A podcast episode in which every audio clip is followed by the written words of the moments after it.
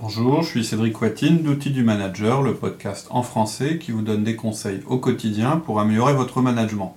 Alors avant de vous laisser avec notre euh, podcast d'aujourd'hui qui traite de la délégation, je vais vous passer un petit message. On a un auditeur euh, très sympathique qui s'appelle Mathieu Tournade qui nous a créé une page Facebook. Alors euh, au départ, j'en avais pas vraiment vu l'intérêt, mais j'ai fini par être convaincu par ma fille qui a 19 ans et qui est donc beaucoup plus utilisatrice que moi de ces choses-là. Euh, donc voilà, Mathieu vient de mettre en place cette euh, page euh, sur Facebook. Donc je vous invite pour nous aider à la visiter si, vous le pouvez, si vous avez un compte Facebook, et puis à nous laisser des messages. On répondra donc à tous vos messages, mais vous pouvez aussi venir simplement, parce que c'est le principe Facebook, si j'ai bien compris, vous pouvez simplement venir nous dire que vous aimez ce qu'on fait, ça nous fera plaisir et puis ça nous aidera. Voilà, je vous laisse maintenant avec euh, euh, votre podcast et puis euh, je vous dis à bientôt, soit sur notre site web ou soit sur notre page Facebook.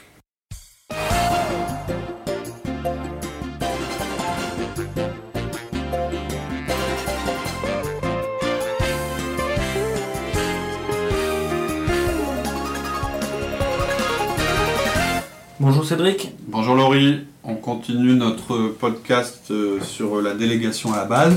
Donc je rappelle que le principe c'est euh, vous avez dans votre, euh, dans votre rôle de manager, vous avez l'obligation de déléguer des choses. Et de toute façon, même si vous n'avez pas envie, si vous ne voulez pas exploser, il faudra le faire parce que... La charge de travail fait que... Votre charge vous-même va augmenter, on va vous confier de plus en plus de délégations et de responsabilités. Donc vous, vous devez... ce qui fait la différence entre un bon manager et un mauvais manager qui sait justement faire monter ses équipes. Tout à fait. Et en plus, ce sera l'opportunité effectivement de faire monter vos équipes. Et là, on est en train de regarder le cas particulier d'un manager qui doit déléguer à des contributeurs individuels, c'est-à-dire des gens qui eux-mêmes n'ont pas la possibilité de déléguer, ou plutôt ils ont une possibilité qui est de ce que j'appelle déléguer à la base. Alors euh, ça se traduit mieux en anglais, hein, c'est delegating to the floor, ça veut dire déléguer au sol, c'est-à-dire en fait lâcher des choses, c'est-à-dire arrêter de faire certaines choses. Parce que c'est un frein, les délégations. On a des scrupules à déléguer parce qu'on se dit, mais lui, il est déjà trop chargé. Je peux pas en plus lui encore lui en demander. Et en fait, vous pouvez encore lui en demander parce qu'il va abandonner des choses. Et en fait, c'est un processus qui est très sain dans l'entreprise. Ça oblige en permanence le système euh, à se purger des, des, tâches. Voilà. En fait, des tâches euh, alors ça, sont devenues inutiles. Ça vous oblige à réduire les gaspillages, ça vous oblige à travailler plus, de manière plus efficace, et ça vous oblige d'abandonner des choses que vous faisiez avant, parce qu'elles sont devenues obsolètes. D'autres choses plus importantes sont à faire que celles-là.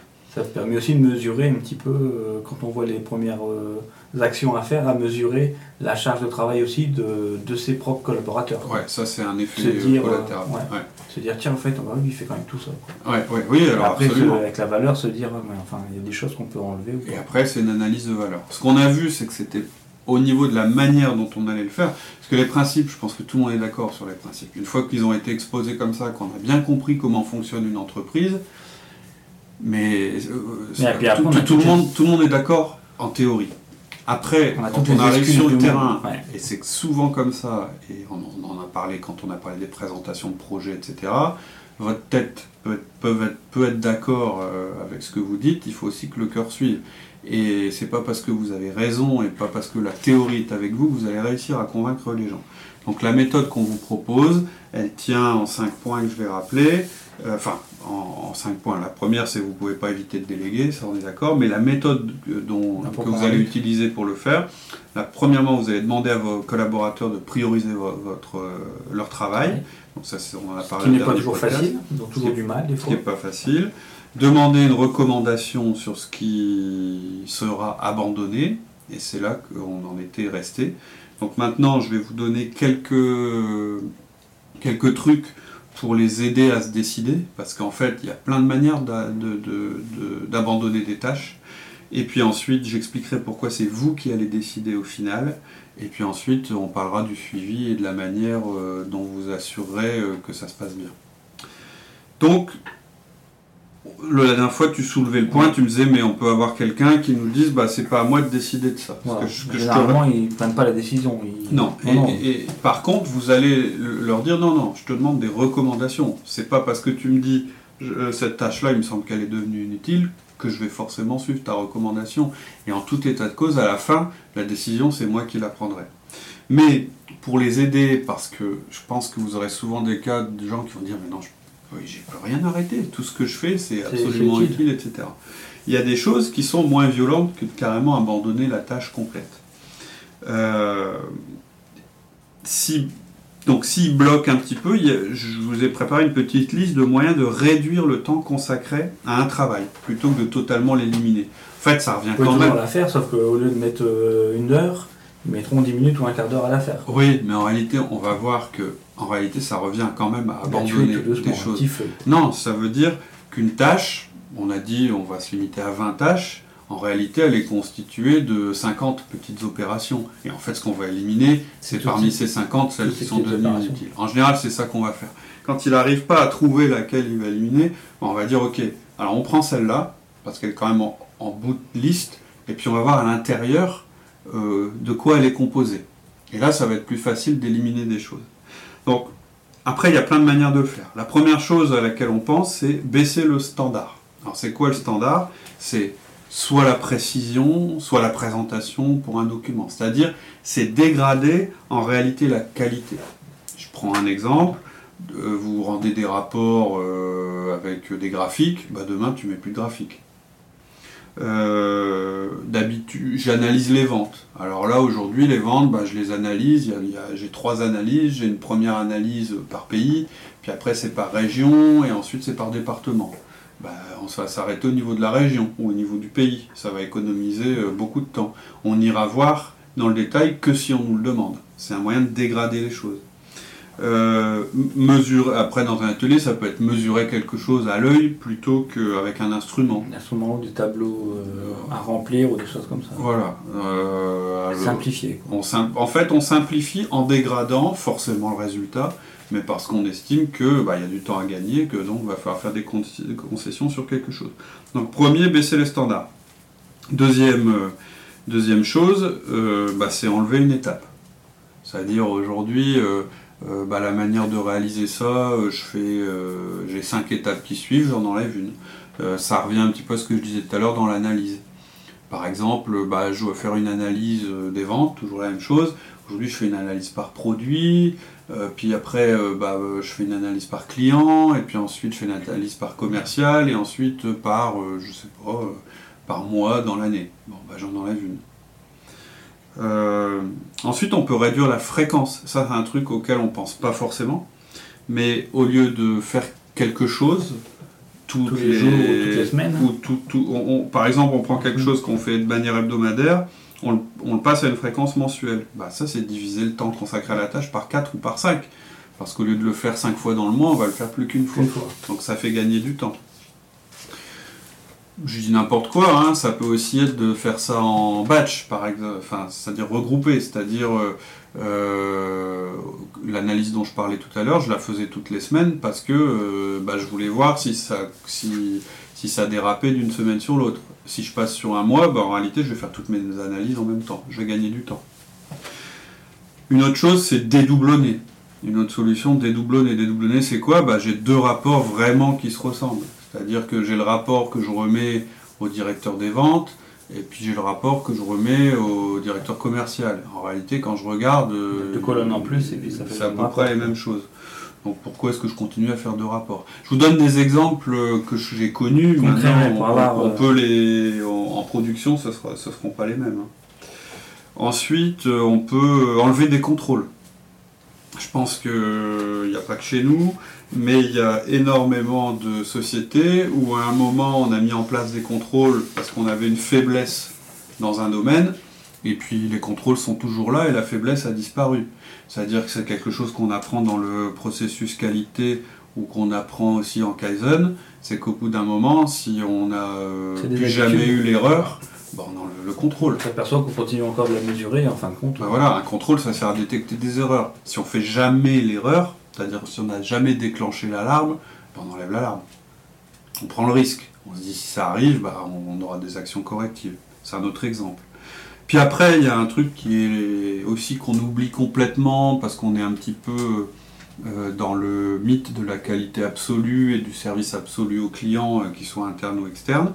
On peut aussi réduire un service qui n'a pas de valeur aux yeux du client, que ce soit interne ou externe. Mais si je prends l'exemple externe, il y a beaucoup d'entreprises qui continuent à offrir des services à leurs clients, mais le client, c'est plus important il, est plus prêt à les payer ou, il, en voit même plus l'importance. Et en fait, les entreprises qui vont réussir, c'est justement celles qui réussissent à éliminer les services inutiles, mais à mettre en valeur les services utiles. Hein, je vois euh, une évolution qui a pu avoir lieu au niveau du commerce, bah, c'est quand même extraordinaire. Aujourd'hui, on a quand même des boîtes qui ont des sites web, et c'est le client qui fait sa commande tout seul. J'ai même plus besoin de personne pour l'écrire. En plus, s'il fait une erreur, bah, c'est lui qui aura fait l'erreur. C'est une révolution. On peut appliquer ça à plus petite échelle et se dire, bah voilà, si ça, ça a plus de valeur pour mon client, j'arrête de le faire. Euh, souvent, c'est par habitude. C'est un petit peu l'exemple que je donnais tout à l'heure, euh, ou la, dernière fois, à propos des, rapports euh, qui étaient émis par des services de gestion depuis des années, et puis en réalité, personne. Donc on a arrêté de les faire, et puis on a fait des analyses plus pertinentes, plus, on a été plus au service des clients tout en travaillant moins. Donc voilà, il y, a un tas de choses comme ça euh, qui, qui, peuvent, que vous pouvez proposer, mais c'est simplement, faut pas faire le boulot à leur place. Simplement leur dire, si le gars vous dit, bah, ouais mais écoute, alors là, éliminer des choses, euh, d'abord, euh, je vois pas du tout ce que je peux éliminer. Pour, pour moi, tout, est important. C'est utile. Donc, on me les réclame toutes les semaines. Voilà, on me les réclame toutes les semaines, c'est utile. Euh, si je si j'arrête de faire ça, tu vas me tomber dessus, tu vas me dire que ça. Et ce sera la catastrophe, etc. Donc la première barrière, c'est de lui dire oui, mais non, je te demande pas d'éliminer complètement une tâche. Tu as le droit aussi de me dire celle-là, je vais la faire différemment, je vais lâcher telle chose, telle chose, telle chose. Tu me recommandes ça. C'est intéressant parce qu'on sera même rentré dans un processus d'amélioration continue. Mais automatiquement, rien qu'en en discutant, il y a des choses qui vont évoluer. Tout à fait. Parce qu'il va refaire un tri, il va revoir un peu sa façon de faire, et il va déjà gagner. Bah, de toute façon, la délégation, euh, ça a beaucoup de vertus, mais entre autres, c'est un processus forcé d'amélioration continue dans l'entreprise. C'est du management, nous on est, euh, dans le cadre de ces podcasts-là, on parle de management, on ne parle pas d'amélioration continue. Mais n'empêche que l'effet euh, euh, intéressant, c'est que ça oblige l'entreprise à s'améliorer. Son du management, c'est faire progresser les gens. Et là, obligatoirement, euh, c'est faire progresser, les gens, mais là, voilà. Et en plus, en même temps, parce que l'un ne va pas sans l'autre, on purge l'organisation des tâches inutiles. Donc c'est ou bien on améliore les process. Donc on est forcément dans de l'amélioration continue. Ensuite, tu nous disais que c'est à nous de prendre la décision. Ouais, c'est important c'est un petit peu la deuxième barrière qu'on fera tomber vis-à-vis de notre collaborateur. Euh, sa première crainte, c'est qu'il n'assume. Enfin, sa, deuxième difficulté, après avoir euh, réalisé qu'il y avait des tâches euh, qui, qui pourraient être améliorées ou abandonnées, etc., c'est de se dire Ouais, mais moi je ne peux pas assumer cette responsabilité-là. C'est pour ça qu'on demande une recommandation et pas une décision. Alors, par définition. Sinon, c'est l'inverse, il va tout arrêter. Comment? Ou sinon, c'est l'inverse. Il va tout arrêter, tout ce qu'il est en train de faire. Il va dire En fait, il est où mon rapport? Attends, tu m'avais dit d'arrêter de gagner du temps. Là, j'ai gagné du temps. C'est pour ça aussi que. Il faut bien se mettre d'accord avec lui, c'est qu'il y a certaines choses qu'il arrêtera. C'est important de le faire participer pour ça. Et de le faire ensemble.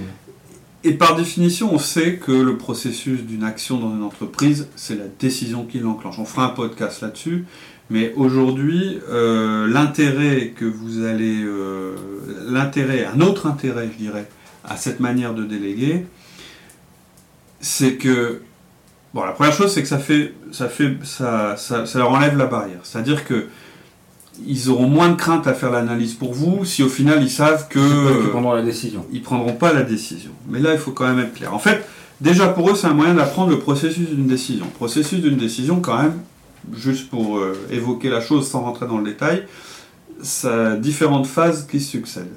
La première, c'est réunir des données. La deuxième, c'est analyser. La troisième, c'est étudier les options. Quatrième, c'est demander des recommandations. Cinquième, prendre la décision. Sixième, faire l'action. Et septième, faire le suivi. Ce qu'on est en train de faire, c'est exactement ce plan, hein, de toute façon. Réunir des données, bah, c'est ce qu'on vient de leur demander en faisant une liste. Étudier les, options, c'est euh, dire bah, dans cette liste, euh, on va étudier ce qu'on peut enlever. Demander une recommandation, c'est ce que vous venez de faire. Derrière, c'est vous qui allez, ah, là, vous allez prendre le relais, vous allez prendre la décision, faire l'action et faire le suivi. On en est là. Là, on est au milieu. Donc, vous allez leur présenter la chose de cette manière. Vous allez dire, écoute, c'est moi qui vais prendre la décision au final. Si tu fais une bonne analyse, je vais certainement suivre euh, tes recommandations, mais en procédant ainsi, c'est moi qui prends la responsabilité de ce qui va être arrêté. Mais au fur et à mesure que vous allez euh, apprendre, c'est-à-dire au fur et à mesure que je vais vous déléguer des choses, je vous laisserai la possibilité de prendre des décisions et je resterai responsable. En réalité. on peut leur dire attention, on va se donner le droit à l'erreur parce qu'on va peut-être arrêter ça et on verra ce, qui, ce que ça va donner. Par contre, ça risque peut-être de revenir. On peut revenir en arrière. Alors, euh, non. non. À ce stade, je vous conseille de ne pas, de pas dire ça. C'est une porte de sortie trop facile. D'accord. Non, non.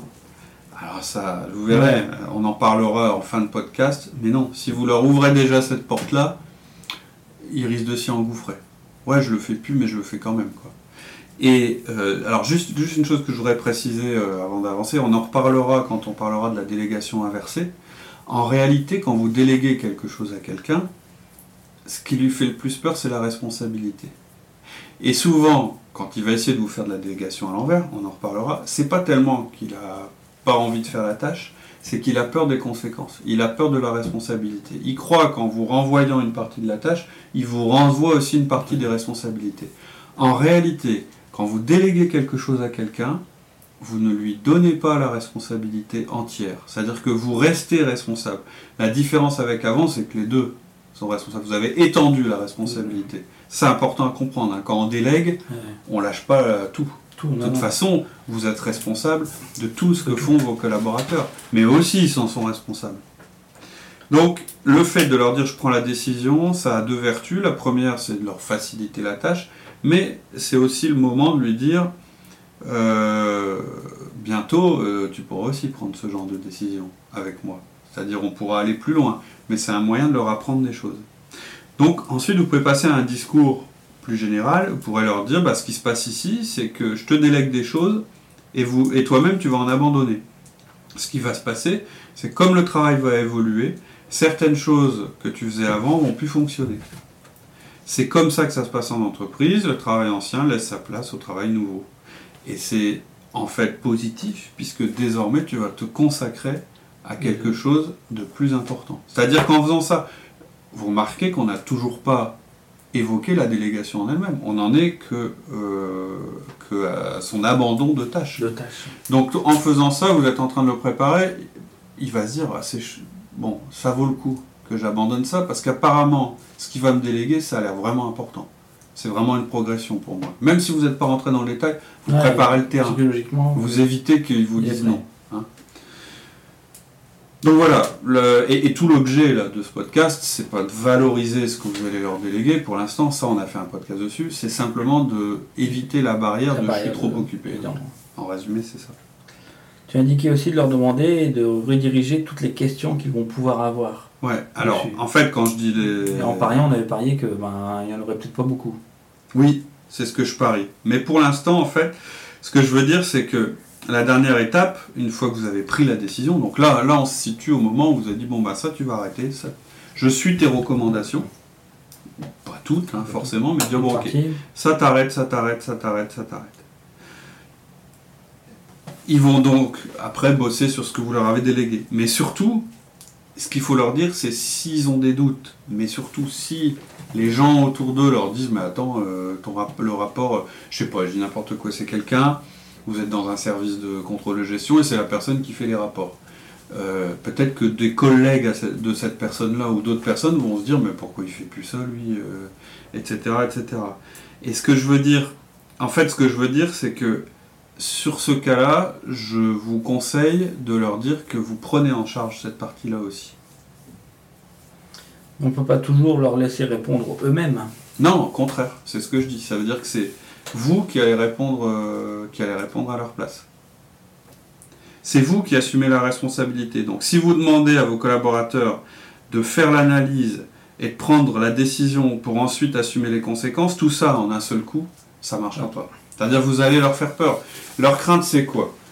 La première chose, on l'a dit, leur première crainte, c'est euh, on va croire qu'en fait, dans mon travail, je suis pas assez occupé. le premier truc, c'est on va croire que j'ai pas que, j'ai pas assez de boulot, que je suis quelqu'un qui tire au flanc ou qui est trop lent, etc., etc. C'est la plus forte. C'est celle que tout le monde a à la base. Naturel. Dès qu'on veut changer quelque chose dans un service ou une organisation, la réaction immédiate c'est ah bon donc avant on travaillait mal, c'est ça. Je veux dire non on l'a eu à chaque fois. Clair. Et je pense que vous l'avez tous et à chaque fois. C'est la première réaction quand on propose à quelqu'un. Je sais pas si c'est. C'est la réticence au changement. Alors, c'est une réticence au changement, mais surtout une espèce de, de frustration en se disant, euh, ce qu'il est en train de me dire, c'est qu'aujourd'hui je travaille. Ça fait 20 ans que je le fais et maintenant on me demande d'arrêter. Voilà, donc ça veut dire que pendant 20 ans j'ai fait. Et la réponse. fait des choses inutiles. Je vais répéter ce qu'on a dit, c'est non. C'est qu'il y a 20 ans, ou jusqu'à hier, ça correspondait à ce qu'il fallait et c'était bien, mais aujourd'hui il y a d'autres choses à faire. Donc on n'a pas le choix, on doit lâcher des choses. Première barrière, c'est euh, ouais, mais je suis occupé. Deuxième barrière dont on a parlé, c'est prendre la décision. Ah mais c'est pas à moi de décider de ça. Ok, c'est pas à toi de décider de ça. Je prends la décision pour toi, mais je te demande une recommandation. Et voilà la dernière barrière qu'on va faire sauter, c'est oh, mais qu'est-ce que les autres vont penser? Qu'est-ce qu'on va me dire?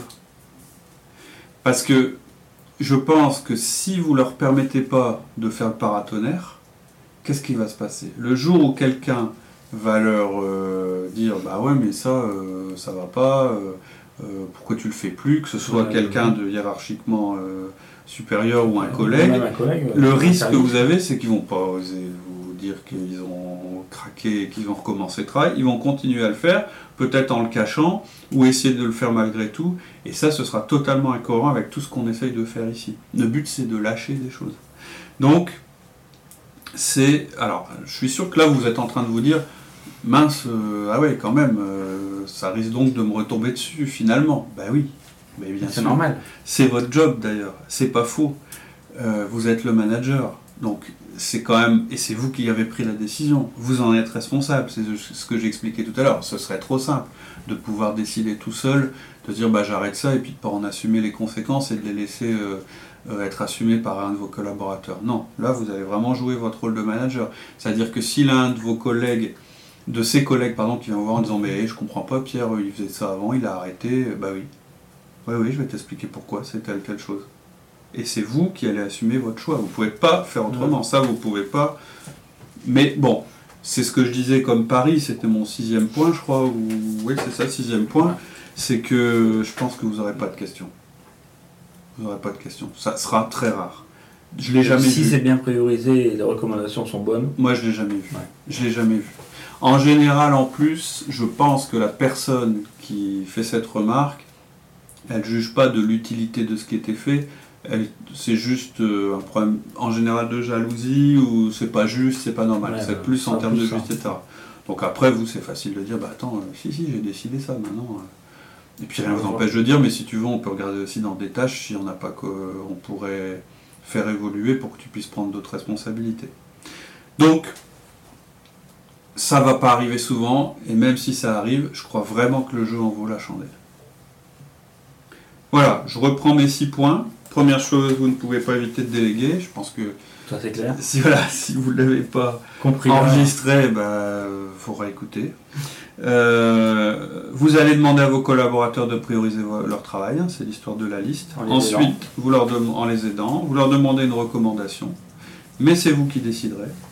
Et c'est vous qui leur direz si s'il y a des problèmes suite à ça et si euh, on pose des questions, tu les diriges vers moi. Et moi, mon pari, c'est que vous n'aurez pas beaucoup de questions. Le travail que vous n'avez plus à faire parce que vous le déléguez a certainement plus de valeur que certaines de leurs tâches actuelles, mais vos collaborateurs vont y résister. C'est le principe. Donc, on vous a donné, je dirais, les trois étapes pour faire tomber cette résistance. Vous devez aussi leur expliquer comment la délégation fonctionne dans l'entreprise, pour replacer ça dans le contexte, pour éviter justement que ça reste à un niveau individuel en disant oh non, alors pendant des années j'ai fait des choses inutiles. Il faut aussi vous replacer dans le contexte pour expliquer et normalement et comment une décision est prise, c'est-à-dire l'histoire de la collecte de données, etc., etc. Et là, vous leur donnerez vraiment aussi toutes les chances, si un jour ça arrive, de devenir des bons managers, en leur expliquant, bah oui, moi je suis manager, voilà comment je fais. Et de toute façon, on n'a pas le choix, c'est comme ça qu'il faut que ça se passe. Ok. Voilà pour la délégation à la base. Eh ben, merci beaucoup pour ces conseils. On est ouvert, euh, bien sûr, à toutes vos remarques, euh, critiques euh, ou même louanges que vous pouvez venir faire sur notre site web outildumanager.com ou bien sur notre toute nouvelle page Facebook dont je vous parlais en début de podcast. À bientôt. Merci beaucoup. Bonne semaine. Bonne semaine. Au revoir. Au revoir.